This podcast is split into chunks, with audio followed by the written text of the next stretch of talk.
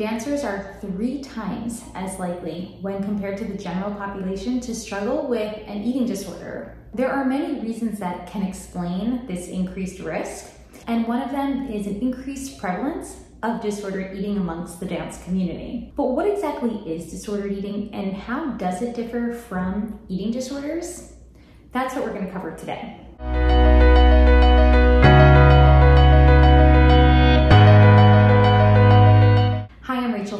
I'm a registered dietitian nutritionist specializing in all things food, nutrition, health for dancers. I'm here to show you not only how to utilize food as a way to optimize your performance, but of course to do this in a way that also promotes supportive habits at your meal times. I really want to dive into the topic of disordered eating because it's super important that dancers understand how to identify and if they suspect that they might be struggling, know how to appropriately intervene upon these challenges. Let's first talk a little bit about what disordered eating is. And the best way to do this is to think of it as a spectrum. On one end of the spectrum, we have, let's just say, intuitive eating. Now, back up. I've spoken about this many times before. At this point, I'm hoping that you have a better understanding that intuitive eating is not necessarily, I'm just gonna eat when I'm hungry and I'm gonna stop when I'm full. That's not what I talk about when I'm referring to intuitive eating or being on this one end of the spectrum, where we could even consider, let's just say, and I quote, normal eating. This side of the spectrum of eating behaviors encompasses the ability and accessibility to nourish our bodies and whatever that might look like for a dancer. In other words, you have the ability and access to provide your body with reliable, consistent, and adequate food and nutrition. Now, as we move along this spectrum, this is where we start to see eating habits shift. It could start as something as simple as meal planning or trying to stick to certain times during your day to eat meals and snacks. Now, of course, you often hear me talk about proactive fueling and the benefit of having some flexible structure in your busy and active dance day. What I'm referring to on the spectrum of disordered eating is a more rigid type of meal planning, trying to abide by very specific eating times to the point where it's causing other challenges throughout your day. Perhaps you're unable to participate in certain events, or you might develop some fears around eating past a certain time at night, let's just say 8 p.m., as just an example. And as we move along this spectrum of eating patterns, we see the potential for more and more types of habits to be picked up. Dieting behaviors, clear cut examples like keto dieting or intermittent fasting but also those lesser obvious behaviors like, and I quote, clean eating, a topic you hear me speak about often, rigidity around having to eat foods that are particularly lesser processed or whole or, and I quote, clean or pure, what society has deemed as being acceptable or healthy. And as we continue to move along this spectrum, it's important to also consider that many dancers might try to pick up these behaviors from a place of good intent, believe it or not wanting to improve performance, wanting to improve certain health markers. Because of the prevalence of diet culture and associated misinformation surrounding diet and wellness culture, the likelihood of dancers picking up behaviors like calorie counting or macro counting or rigid meal planning is very likely. And these are the very behaviors that we start to see along this spectrum of disordered eating. And as we move along this spectrum to a higher degree of disordered eating, we start to see extreme rigidity around these behaviors. And the likelihood that having to abide by any of these specific behaviors is also impacting other aspects of your life. So here's a common one that I see amongst dancers, the consistent food thoughts. Very often a product of clean eating behaviors, just wanting to avoid a lot of processed foods or wanting to eat more pure whole foods what we end up seeing is an overwhelming amount of food thoughts, so much that it begins to interfere with the dancer's capabilities in the studio. Challenges with picking up choreography is just one example. But then, of course, the challenges of having to stick to some other behaviors, whether it's calorie counting or eating at specific times. This can make attending fun events, cast parties, donor dinners, whatever it might be, this can make attending those events nearly impossible for a dancer. And that's when we see the degree of disordered eating get more and more severe until ultimately a dancer can be diagnosed with an eating disorder. Having access to that medical care to provide that diagnosis for the support and intervention that's needed might not necessarily always be accessible. And this really lays the groundwork for so much that I do in regards to the outreach on dancenutrition.com and within the Healthy Dancer, educating dancers about the various risks involved with disordered eating, how that can snowball into more severe eating disorders, and of course, what next steps to take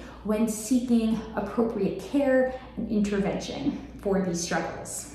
So as we moved along this and we get to this opposite end of the spectrum, eating disorders, it's important to know that there are a variety of types of eating disorder depending on symptoms that a dancer can be classified in, some of which include typical anorexia nervosa, but also atypical anorexia nervosa, bulimia, binge eating disorder, avoidant restricted food intake disorder, and other specified feeding and eating disorders. Now, I'm not going to dive too deeply into these specific diagnoses. Rather, I want to focus this discussion on disorder eating because the prevalence amongst dancers is so high. We know that disorder eating or restrictive eating behaviors also severely increases a dancer's risk to injury. And my hope is that you becoming aware of the red flags can help in the prevention of an eating disorder. What's really important to understand is that there is no set criteria for this term, disorder eating. In fact, there is a widely accepted term that we do use when describing some behaviors of disordered eating, but not all, and that's orthorexia. Orthorexia is the obsession with healthy eating. This often stems from those clean eating behaviors, and it's something that is very common amongst dancers. But unlike with the other eating disorders, there is currently no set diagnostic criteria to diagnose orthorexia.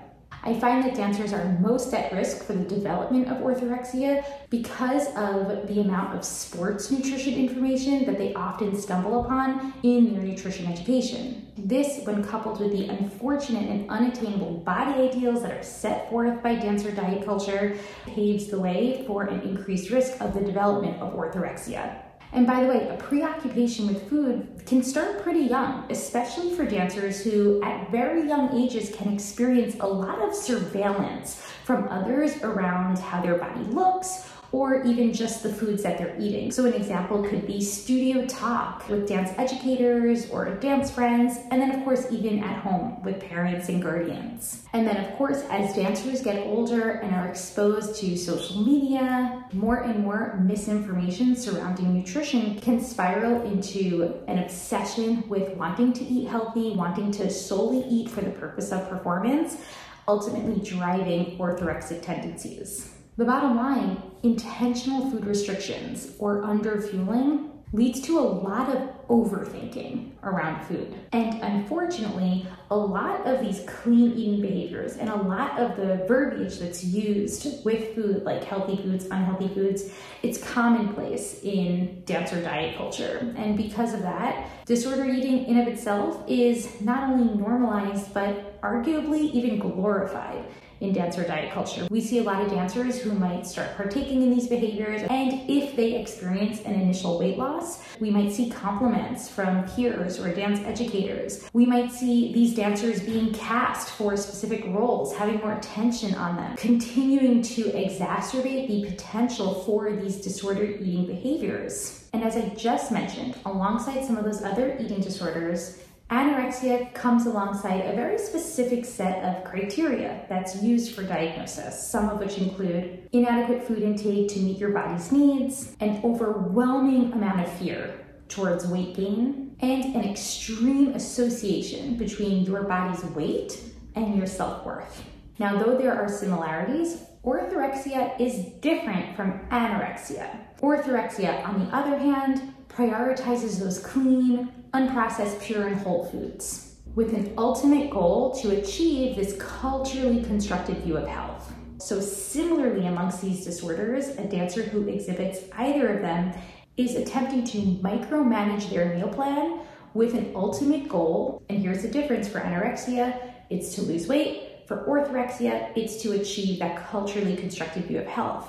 Now, there could also be weight goals with a dancer who's struggling with orthorexia as well. So, as I mentioned, there really is no specific set of criteria, but what's important to understand is that a dancer's risks for developing either of these disorders is extremely high.